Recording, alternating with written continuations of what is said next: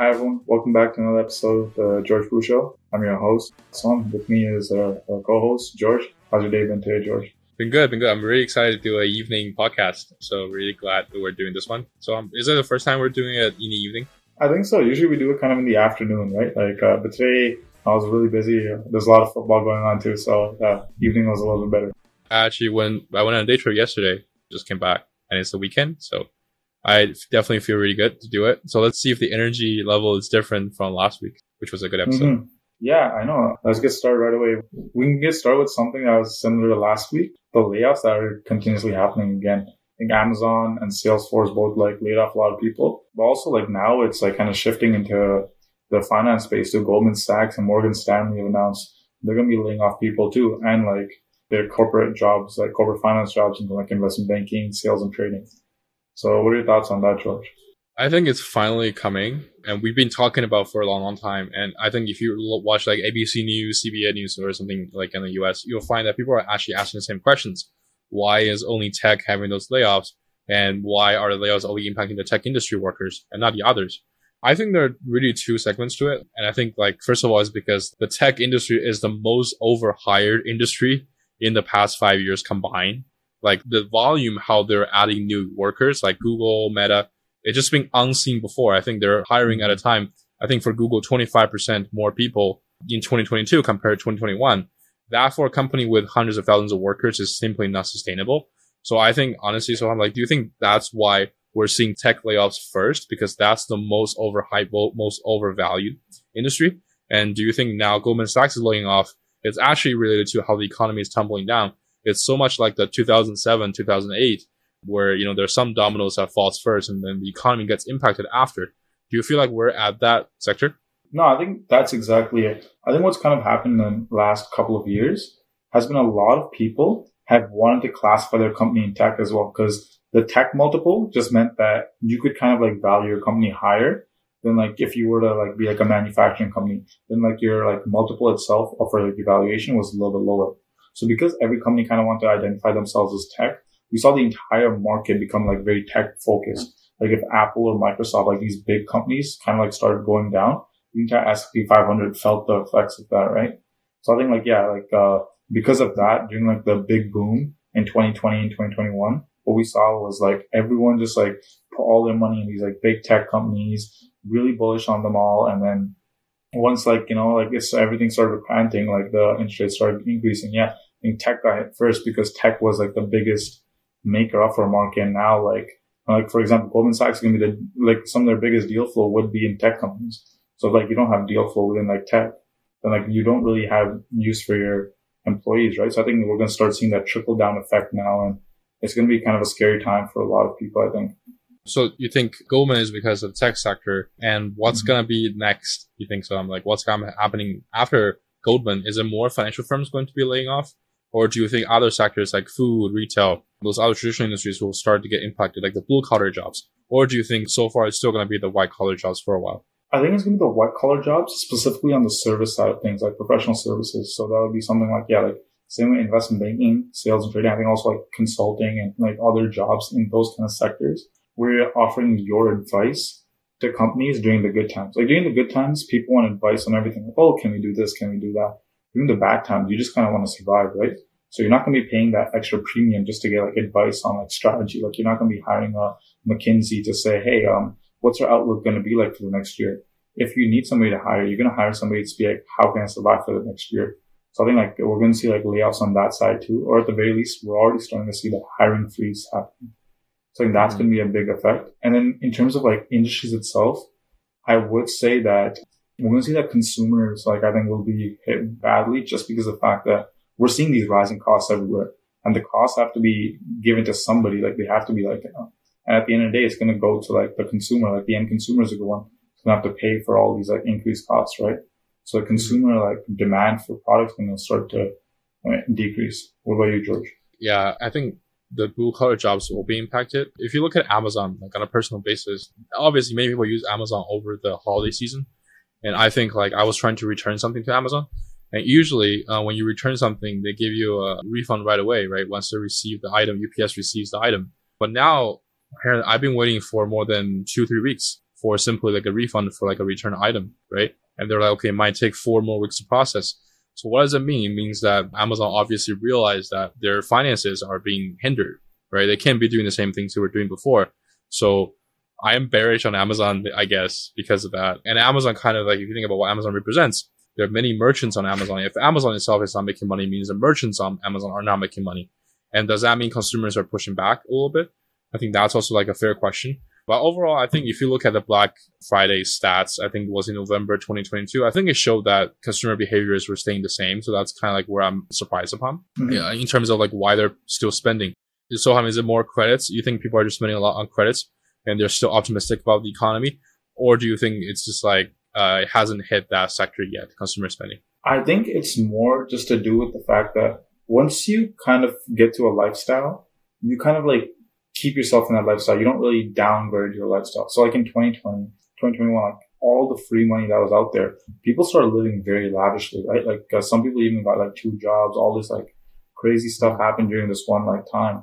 And so because of that, like now in 2022, like even though the economy is contracting, even though like yeah, interest rates are increasing and the cost of capital itself to hold money is like becoming increasingly high, people are still willing to just spend it because they just got so used to in the past two years and it's really sticky when it comes to habits like that. So I think it's not going to hit consumers until it actually becomes like, oh, you're living, you know, like check to check and things like that. And I think that once that starts trickling down is when it's going to really start impacting like a lot of consumers. But we are seeing mortgage rates increasing steadily over the past couple months. The mortgage bills are increasing.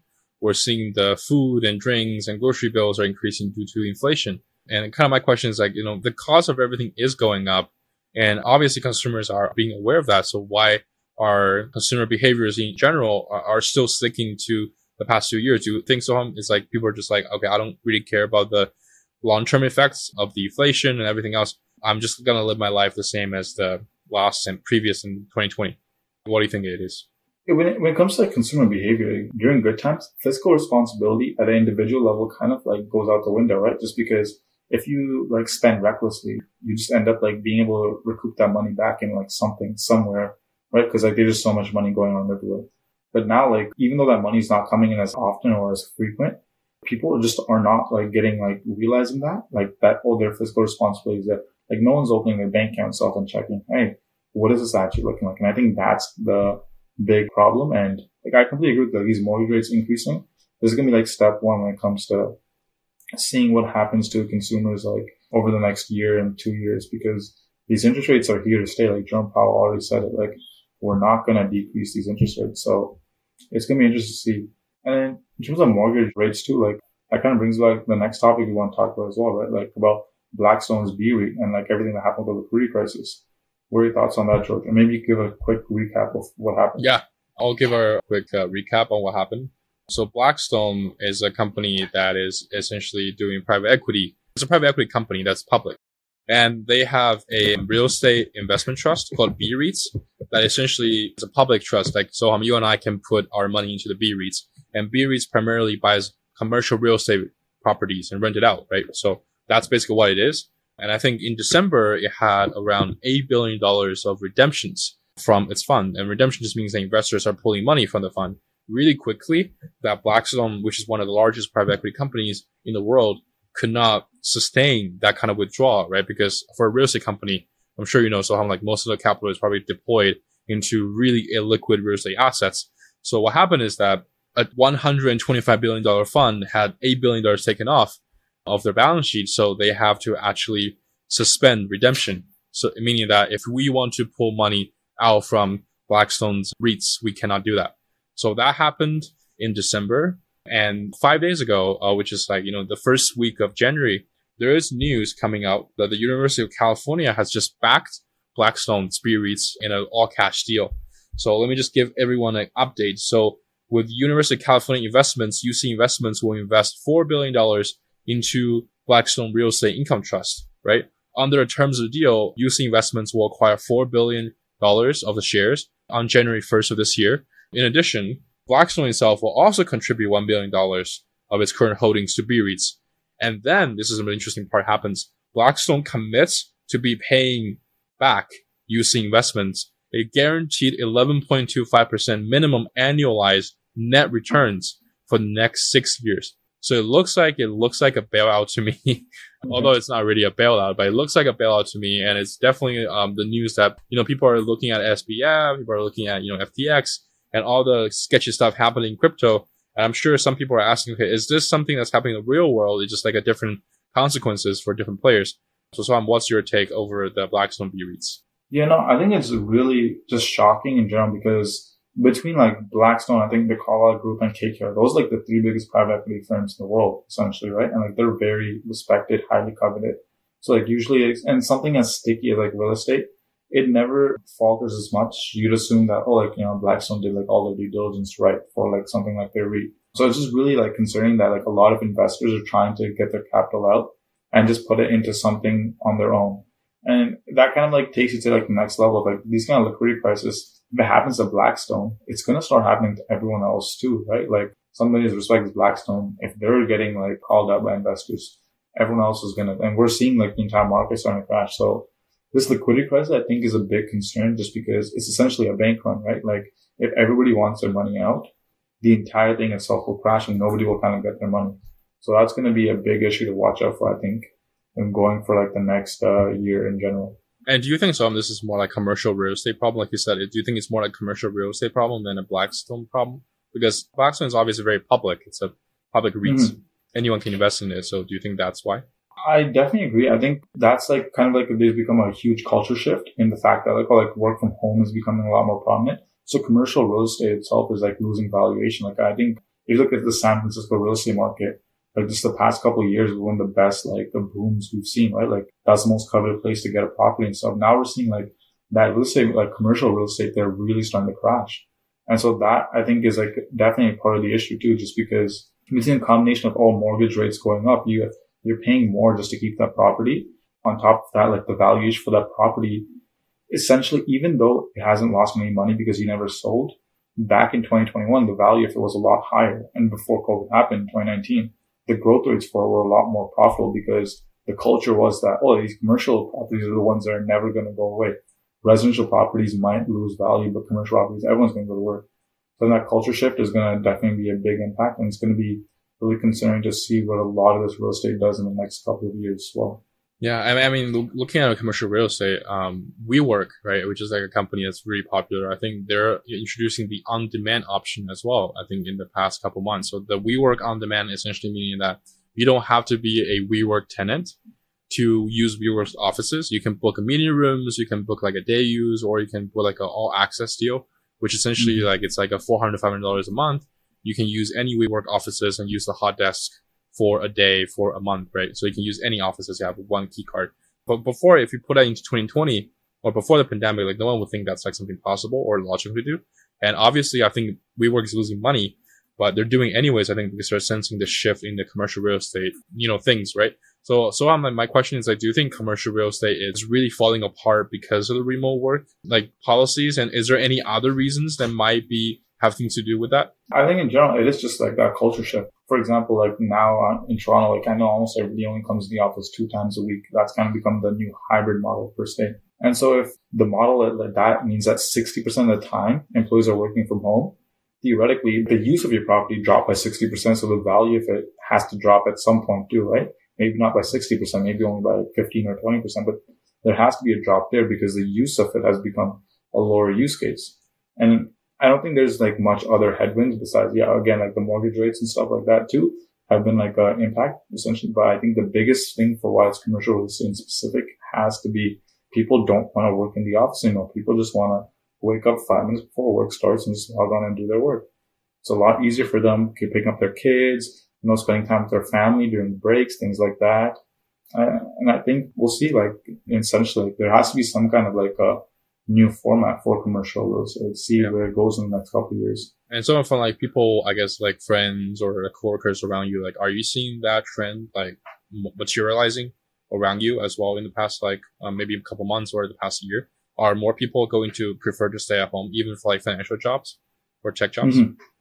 Yeah, I think in terms of people that have like families and kids, I think they 110% like just absolutely love the idea of like working from home because anytime at three, three o'clock now, you can go to a school, pick up your kid, and your kid can be at home from three to five. You don't have to be worried about them.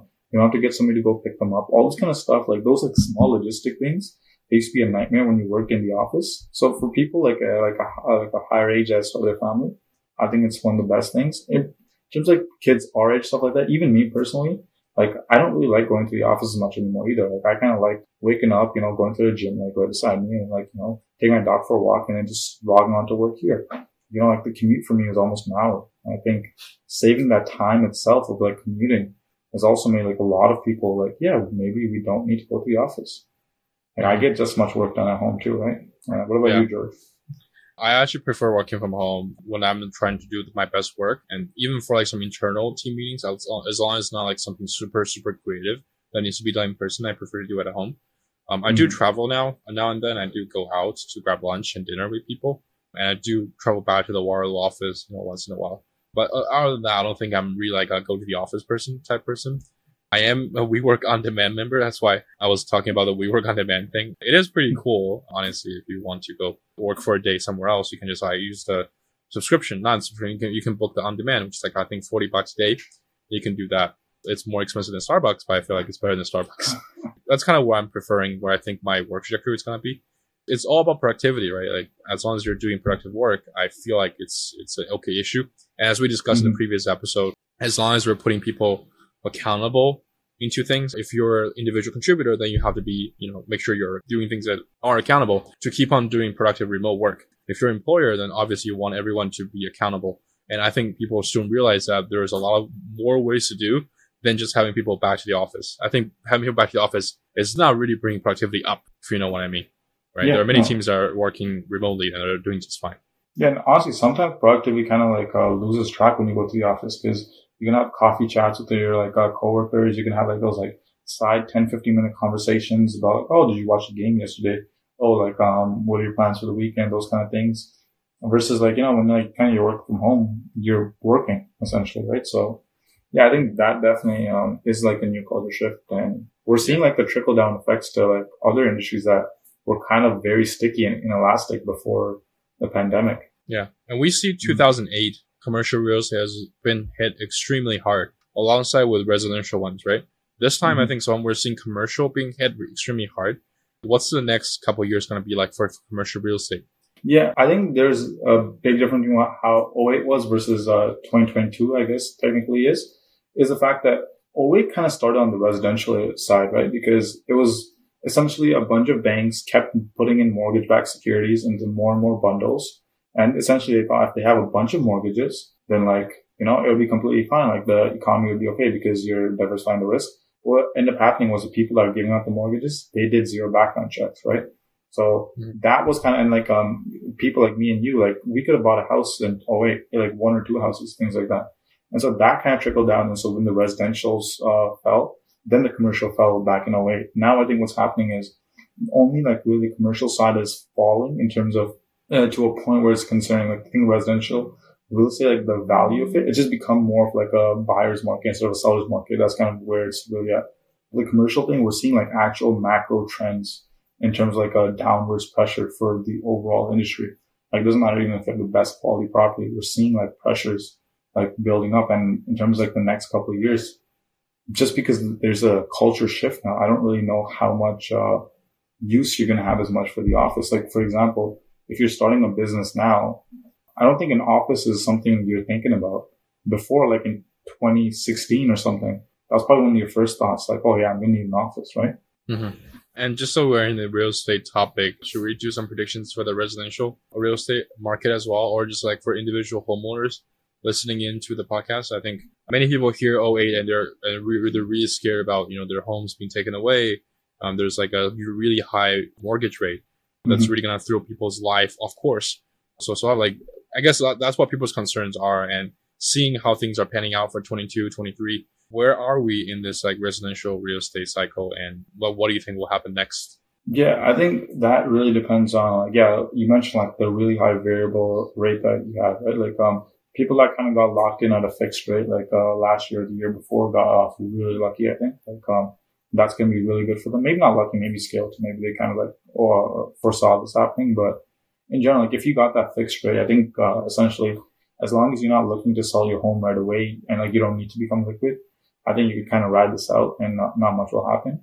And for people that got like, you know, the variable rates and like it's increasing right now, we're seeing that at the very least, it's going to stay at this level. It's not going to drop anytime soon. What's going to happen is it's just a big shock in the market at once, right? So like we're going to see a lot of defaults, but I think like back in, I think 06 and like before that, like our shit was around this too. So like as a people, we've been able to survive interest rates this high. I just think it's become a big shock in the system. So I think for the next year, year and a half, maybe it'll be like very bad. But after that, I don't think those default rates are going to be as high as they are kind of being projected right now. What about you. George? What's your projections? I think it's going to stay on course. As you said, I think the mortgage is going to stay on course. I think people need to be more flexible about what they want to do with their mortgage prices because obviously it is going up and it's not on the pace of going down anytime soon. So like, you know, like the small, fun, small things about saving energy costs from bigger things like, for example, renting out a room or a basement to other people, I think is something worth considering for, you know, people who are listening in. I obviously think the residential real estate market is the next one domino to fall in terms of the public investments. If anyone's been reading the news, you can see that a lot of large corporations in 2020 and 2021, like Blackstone actually, um, and Invitation Homes, they are purchasing a lot of homes uh, in America, and I'm sure here in Canada as well. And where are those homes? And if you see the Opendoor earnings results, and if you see those real estate companies are already showing cracks, you can see that like those companies will eventually bring down the valuations of your homes. And I think that's coming next in terms of the real estate bubble unravel.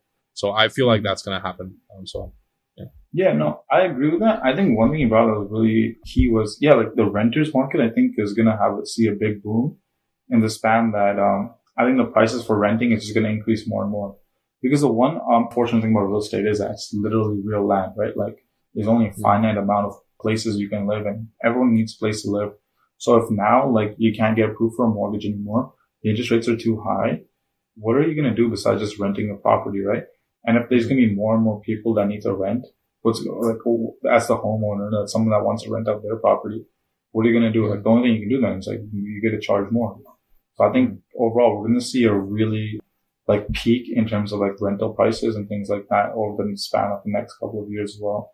Just because, yeah, like uh, people are not going to be able to afford to buy the house itself that they want to live in, so they're going to have to rent it out. Mm-hmm. That's really interesting. Yeah. And just so we're on the financial market and real estate news, let's turn a little bit to hedge fund news. 2022 has largely been a good month for most hedge mm-hmm. funds. And I think this can be seen especially with the hedge fund Citadel that has made about $28 billion in revenue for 2022 for a 52 or something billion dollar fund. So it's, a, it's more than 50, 50% return. Um, and I think that there are many other hedge funds that are also posting really good results. So, so I'm like, based off like, let's say, um, hedge funds and real estate, like, why is there such a sharp contrast? I know still there's one company, but, um, from my conversations for hedge funds, most hedge funds are up on the year, whereas the S&P is down, I believe 13 to 15%. So what's your read about like why hedge funds performing so well and real estate is not? I think one of the big reasons why, like kind of the way hedge funds is built, like into the name is hedge, right? So essentially what the goal of a hedge fund is, it's not to really maximize your earnings.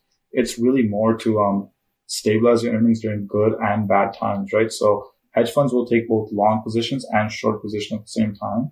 Obviously, like different industries, different things based on like macro events, what their analysts do and everything like that. But overall, what they're aiming to do isn't just to like uh, make money. It's more to make sure during the bad times, it's not as bad. And so like what we're seeing is because the bad times got hit so drastically, all the companies that kind of have like good quality short positions already in place and I kind of foresaw this, they did really, really well. Because the one good thing about, well, I guess not good thing is doing a short position becomes very profitable very fast because when people start selling, panic selling happens all the time it's not really the same on like the buy side, right? Like uh, when people buy, like there's, it's a valuation based metric, right? Like you don't want your market cap to go above what its value is versus mm-hmm. people who are willing to like just keep selling just because they want the money too, right? Like we're seeing people like shifting their assets itself from equities into in debt and then maybe even gold, right? So I think that's one of the biggest things is just what about you, George? What's your takeaways? Yeah. I guess my question is like, do you think the water market is down because most people are holding for the long term or they're holding assets? whereas hedge funds are more active in terms of their activities. Not saying like obviously day trading or swing trading is like profitable most of the time. It's not. But do you think it's because they're transacting more frequently and they're more heading for the upsides and they're not long-term investors? That's why they're kind of prevailing this year for hedge funds. I don't know if I would say it exactly that way because you kind of mentioned that. Like, I mean, you know, Warren Buffett had that famous bet, right? With like 10 hedge funds that, hey, if you can beat the market over a span of like four, five or 10 years, I'll put a million dollars in your favorite charity. And I think almost none of those hedge funds won, right? And so I don't think even a hedge fund is usually going to be good at terms of beating out the market.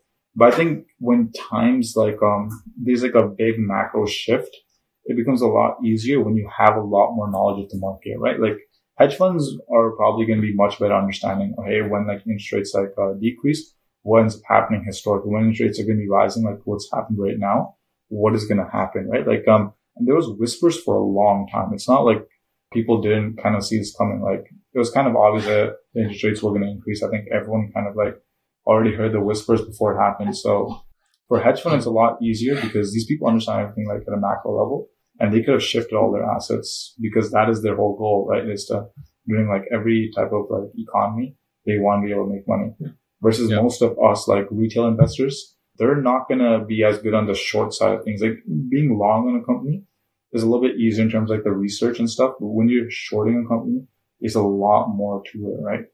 Yeah. And I think if you look back like to the past two years, always come back to it. But if you look back in the past two years, everyone's making money and people are like, mm-hmm. okay, screw this company, screw this hedge fund, or like even Warren Buffett's the thing of the past, which we heard. I think every time someone say that, you should keep a track of it. And you can say like, oh, uh, it's like a sign of the bubble. It's like, it's one of the top things to it. So like mm-hmm. in 2021, I can clearly remember everyone's like, oh, Warren Buffett's like the thing of the past. Like I can just make money. I can just close my eyes, buy a few stocks and kind of shoot up 21, 20%. So that's where the retail trading has been happening, right? So I just feel like maybe there's just like a sentiment to that. Like I think hedge funds were not making money when retailers are making money. That's because I think easy money is hard to make, right? And I think right now, I think we're seeing the reversal of that. And maybe just because the scenario we're, we're in, a down market, it's actually a good time for hedge funds to make money because they're both long and short. So I think I agree with you, Soham, on that. So I think it's very interesting to happen what's happening in our financial system, obviously. So yeah, let's go to our next topic. Yeah, no, no, I think next topic is kind of going to be one of the biggest macro ones for maybe not just 2023, but like just uh, for the next couple of years and onwards is the fact that China and Saudi Arabia are kind of like discussing a petro currency to trade their oil in. And maybe I'll give our listeners like a little bit of background about what that is and like why that's kind of a big deal. Essentially what's happening is China is talking with Saudi Arabia in the hopes that Saudi Arabia, which is the biggest oil exporter in the world, starts selling their oil in the petro yuan. Is like this currency that China wants to make that they're using as like future contracts backed by gold itself, which is a big important factor as well in this. And using that currency to be the thing that trades oil. And historically, for the past, I think almost century, we've been trading oil in uh, exclusively US dollar.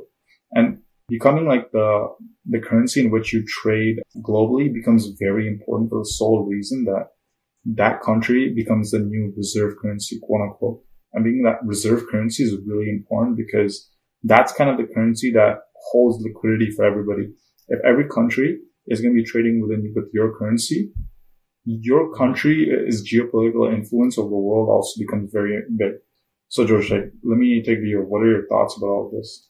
I think if anyone has know Ray Dalio, who's the founder of Bridgewater Associates, he has he has mm-hmm. wrote a book that's it's essentially called The Changing World Order, which basically looks back to the past thousands of years and you know the Roman Empire, the British Empire, and the American Empire, which we're in right now. And every time an empire fails, it kind of starts with the dominant positions in the economics. I think mm-hmm. in this case, it is showing that a sign of that the U.S. dominance is fading away. And I feel like if Chinese yuan becomes the currency that people use to buy oil, then that might be a sign. And I'm sure a lot of people don't want to hear about it, but that might be a sign that you know the Chinese economy might show the pace of eventually overtaking U.S. in the, in the coming decades. And we've had this conversation for a long time. And I think most of the time people were like, okay, this is not going to happen. But if this indeed happens and the fact that we're covering this, the fact that like this is going to happen, Saudi Arabia might take Chinese yuan as a reserve currency. That is basically showing that China dominance is going to be keep coming up on the, track, right? I think Saudi Arabia and the current U.S. administration it's not really getting along that well. I think Donald Trump had a relationship with Saudi Arabia back then, but I think right now they're having a lot of issues with OPEC, um, and I think they're just like both sides are not budging, so that might have impacted something with Saudi Arabia, who has a great relationship with China and also with Russia. Yeah, and I think what you said right there is probably the most important takeaway from this is we're kind of seeing the deathly hallows get together, right? Like Russia, China, and Saudi Arabia, three of them, like individually, probably wouldn't be the best of friends. Like they have a lot of cultural differences and like, you know, just like country like differences. But we're seeing like, um, the fact that USA, like the enemy of my enemy is my friend, right? So USA has kind of become like this common enemy amongst all three. Like, you know, USA is taking like a big stance of like becoming like the black Blake to these three countries. And we're seeing that like the three of them are like shifting together and like trying to do things like not only China, is also India, but China and India started like trading in with Russia in the ruble back in 2022, right? Just to offer liquidity to the currency, like the Russian currency. Because like you mentioned, like USA was trying to trample their like empire by, you know, like destroying the economy first. So we're seeing like all these like kind of almost allies get together and it's going to be really interesting to see what the biggest oil exporter, the trending big or second biggest economy with the biggest people in China, and then like Russia in terms of just the overall like geopolitical influence that's been there for the past century since before, when it was USSR all the way till now. We're going to see what the three of them like. There's becoming like this alliance with the three of them, which is going to be really important. I think in the next decade for sure. Yeah, and just like you know, I believe U.S. is an ally for Saudi Arabia, or the other way around. I think Saudi Arabia is an ally of the U.S. strategically, and Saudi mm-hmm. Arabia helps the U.S. a lot um, in terms of intelligence sharing and also helping with the G- like uh, the whole region, right? So I feel like they're not enemies per se, but I do think that they're being alienated right now by the current U.S. Um, administration and mm-hmm. it's not going the way anyone really thinks it should be going, hopes it should be going. It's going on the wrong wrong side for the U.S. at least. So I feel like it's um it's a very tricky thing to witness, and I feel like my prediction is that they will allow yuan to be used to process those payments eventually. Probably mm-hmm. like could be as soon as this year, but I don't really see. It. I think maybe next year or the year after. But it will happen, and I think it's inevitable. And I think yeah. that will just be something that's a big loss for the West and the U.S. I definitely agree. Like as of right now, I think like Saudi and USA are like allies. But I think the more bigger thing is, um, I think a couple years ago when the Khashoggi murder happened, Saudi Arabia did, and like you know, USA had to kind of push that like uh, to the side just for more like geopolitical reasons. We're seeing that now, like USA is starting to push Saudi Arabia away. When when the Russian-Ukraine war first happened, like you know, Biden went all the way to Saudi Arabia, asked them, asked the Prince um to make uh, produce more oil. He said no. Like we're seeing Saudi Arabia is not listening, like let's say, uh, to U.S. as much as it would have like in the past. So it's going to be interesting just to see how all of this unfolds. And I think it's going to be very important because again, like the part I also want to bring up is the gold backed part in this. So because they're tra- uh, they're signing like futures and they're backing by gold, what that also incentivizes Saudi Arabia is in the fact that like the yuan itself goes down in the currency. What happens is then China will be paying Saudi Arabia in gold. And I don't know how much our listeners have kind of like seen this in the past uh, couple of years. What's happened is between China and Russia, they have bought a lot of gold. And last year, like Russia sold a lot of that to China. So we're seeing like uh, China build up this huge stockpile of gold as well. So it's going to be really interesting to see considering usually in like a down market in recession as well, the asset that gets the most uh, high in valuation is gold because people want to shift their money from you know, like equities into something more tangible and hard like gold. So it's going to be a very interesting, I think, pursuance over the next uh, decade and onwards. Yeah, and do you think, like, just for prediction, do you think U.S. will lose more control over Asia and the Middle Eastern region, which, like, surrounding Saudi Arabia is called GCC region?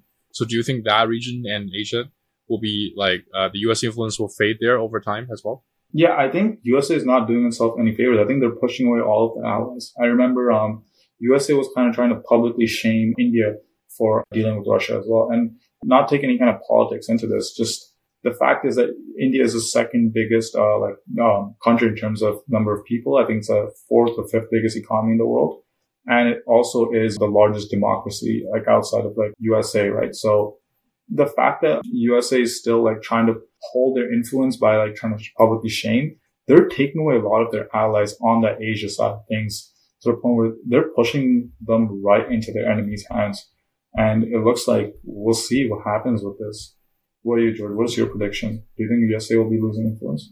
I think militarily, I think they're still on the right track. I think they're still building military bases in Japan, Korea, South Korea, and all those different countries, and also in the Middle East as well. So I feel like the military influence will still be there. But as we see from the Ukraine Russia war, the military dominance is no longer the currency for the future, at, least for like the era that we live in.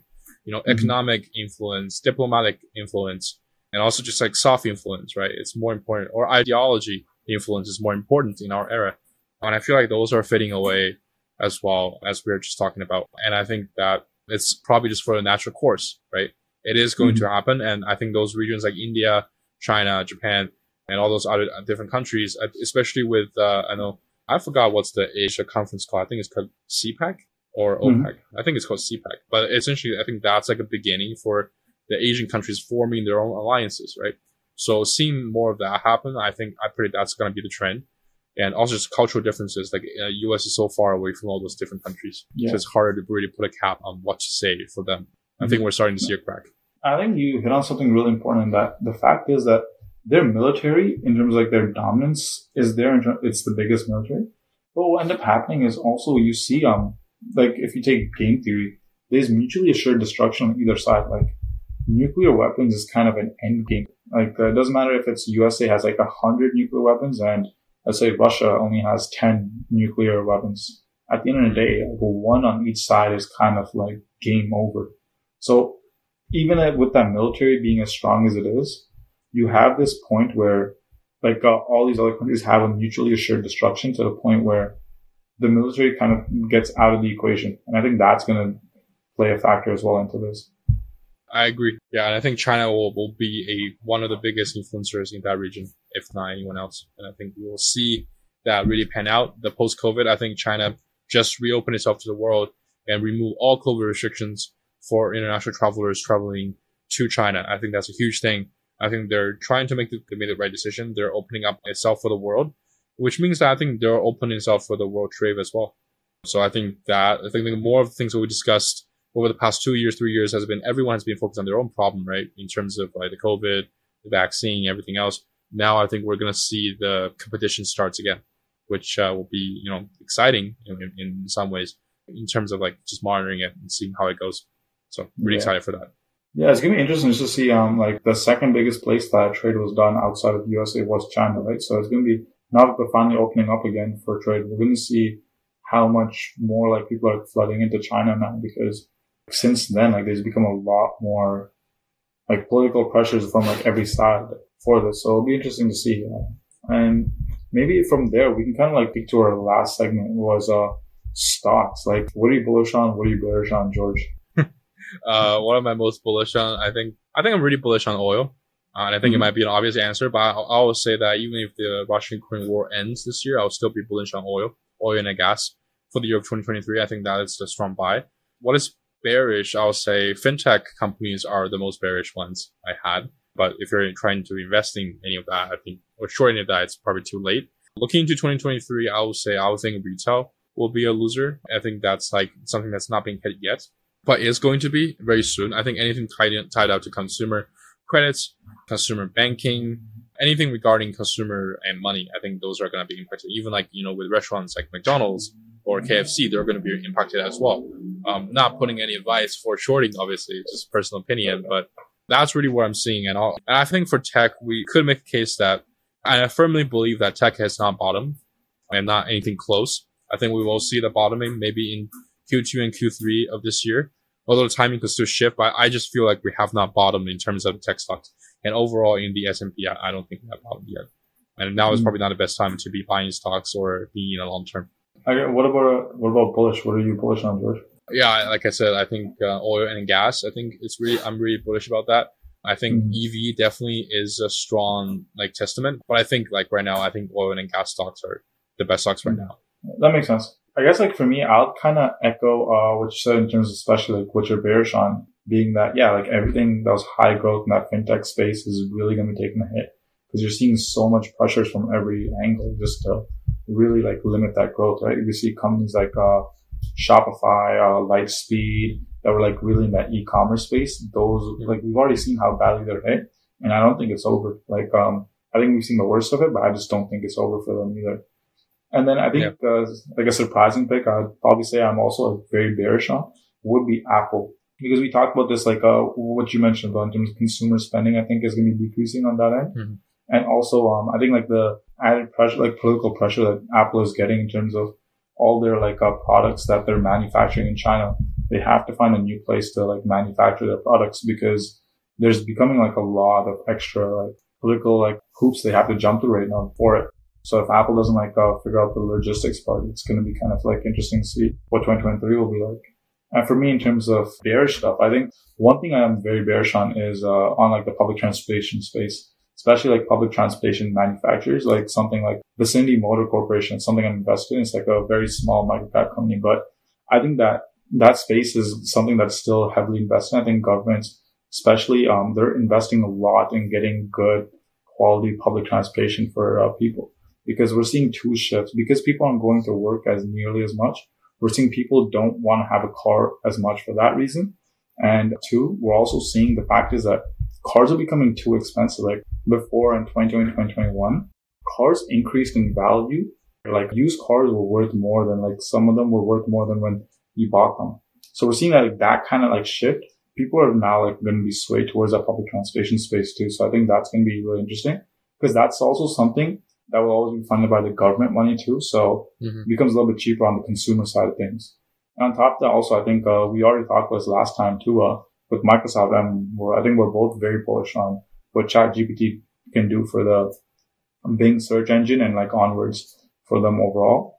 And like lastly, I know you said you're pretty bearish on Amazon, but I'm on like the bullish side of things just because I kind of like Amazon's portfolio model. You have like their three-legged portfolio model with their Prime memberships, with their AWS service, and then like their consumer spending, right? With like their actual whatever you buy on Amazon.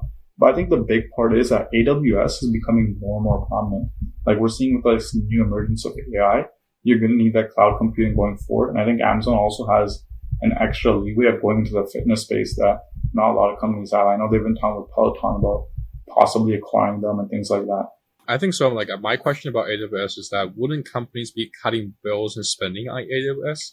And I think it's really hard for companies to move off AWS but wouldn't they find ways to start trying to cut spending, like what Netflix did with AWS? I think they're, they're trying many, very, very hard to you know uh, reduce their cloud spending, and I yeah. think that might have impact. No, I agree in the fact that I think a lot of companies have been trying to figure out how to do it without AWS, but that I kind of think showed that they can't do it. I don't know if that makes sense, but there's a lot of companies out there that they realize that let them just focus on what they can do and they can pay a small premium, but just let Amazon handle all of that part. And I think what we're seeing is that maybe on like those bigger companies like Netflix, they might be able to figure out a way just because they have so much capital they can deploy into this. But startups and stuff like that, they're gonna just have to end up paying the premium for AWS, right? And the thing is, as much as people are saying, yeah, like there isn't as much like VC funding and everything like that, st- entrepreneurs don't stop being entrepreneurs during a bear market, right? we're still going to see people that want to do this come up. And I think that's going to be really interesting to see like, uh, like, uh, AWS's growth on that side. Yeah. And what about the consumer side? So I'm like, like I want to mention about Amazon cutting staff, corporate staff and, and arguably, yes, they're cutting the most is like the Alexa unit, but that might not be true for the most recent 18,000 job cuts, right? And we're seeing that, you know, the, it might extend more into the white collar column. But my question is like, doesn't that signal there's a slower retail demand from the consumers to Amazon? And like I mentioned, like consumers buy less stuff.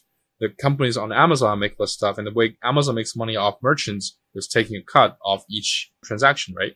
For free deliveries, for example. So that's how they make money plus the, you know, prime memberships.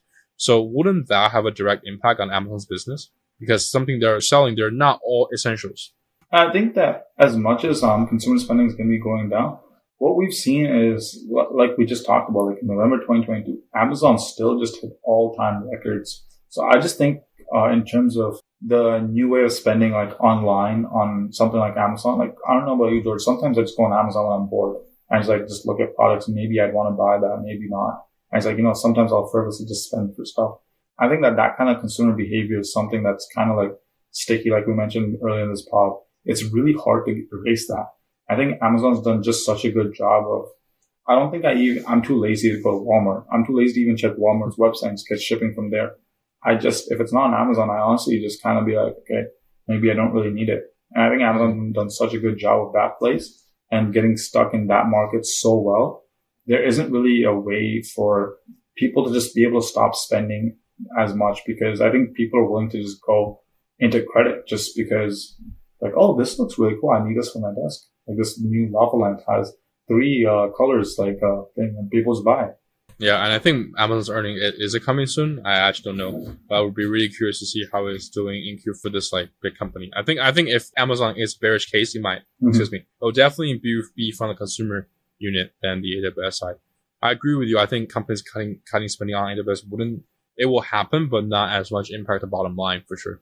I think uh, not just Amazon in general, is going to be really interesting to see the earnings for uh, this quarter because I think we were talking about this right before we started this podcast. It was um, yeah, like a lot of analysts are just projecting that there's going to be a negative earnings this uh, quarter, right? So we'll see what it looks like right now. We'll see. I think this will be the best indicator about where the market's heading is what happens this quarter. Yeah, I think that's super interesting. I'm, I'm really liking your bearish case for Apple because my question is like Apple always have a lot of cash and they always mm-hmm. pay out dividends, right? Most tech companies don't pay out dividends. Do you think like the amount of cash they have, do you think they'll still have a trouble for 2023? Not obviously not for survival, but is it a really that big of a bear case?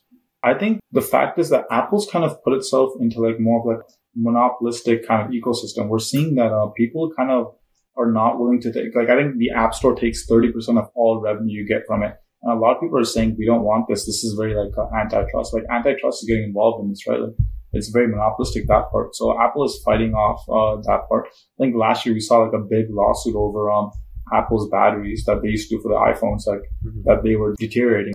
And then on top of that, we're all seeing like the AirPods case that just happened like uh, last year. We're seeing a lot of like uh, legal action going against them. And then we're also seeing like the political impacts of them manufacturing everything in China. And on top of all that, I think Samsung just released a report that they're not expecting as much sales for their phones. And I think it would be like uh, foolish to say that, oh, Apple will be fine just because, um, their app, like, um, I think the iPhones will definitely take a hit. I think in China already, like last year, they had to really lower the price of the iPhone because people weren't buying it. And I think the iPhone also canceled the iPhone 14 for like a little bit just because, yeah, like that wasn't really a big upgrade.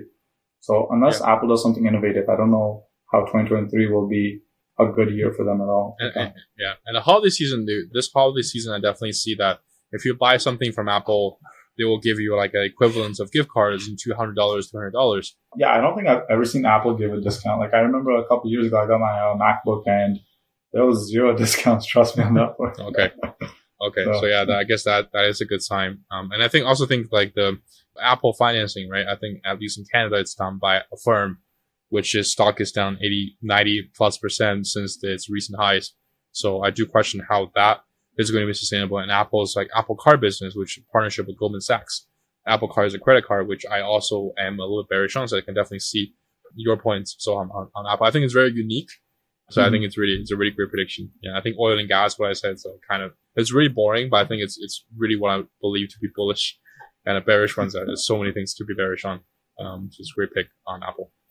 Yeah, that's true. And we'll see how 2023 goes. This is a great episode. I think we'll, have, we'll come back to it next year and see, uh, how right or how wrong we were. yeah, we'll be for sure. And also mm-hmm. for our listeners, if you ever want to reach me or Soham, you can find our contact information, social media, and ways to reach us in the podcast descriptions. And also, again, thank you so much for listening to this episode. And we'll be having a few episodes where we interview the best and brightest in business and finance really, really soon, asking them questions about how their businesses are gonna are gonna fare well in 2023. So keep staying tuned. Thank you so much. Have a happy new year, although it's second week. Have a great, you know, year ahead. Thank you so much. And thank you, Soham.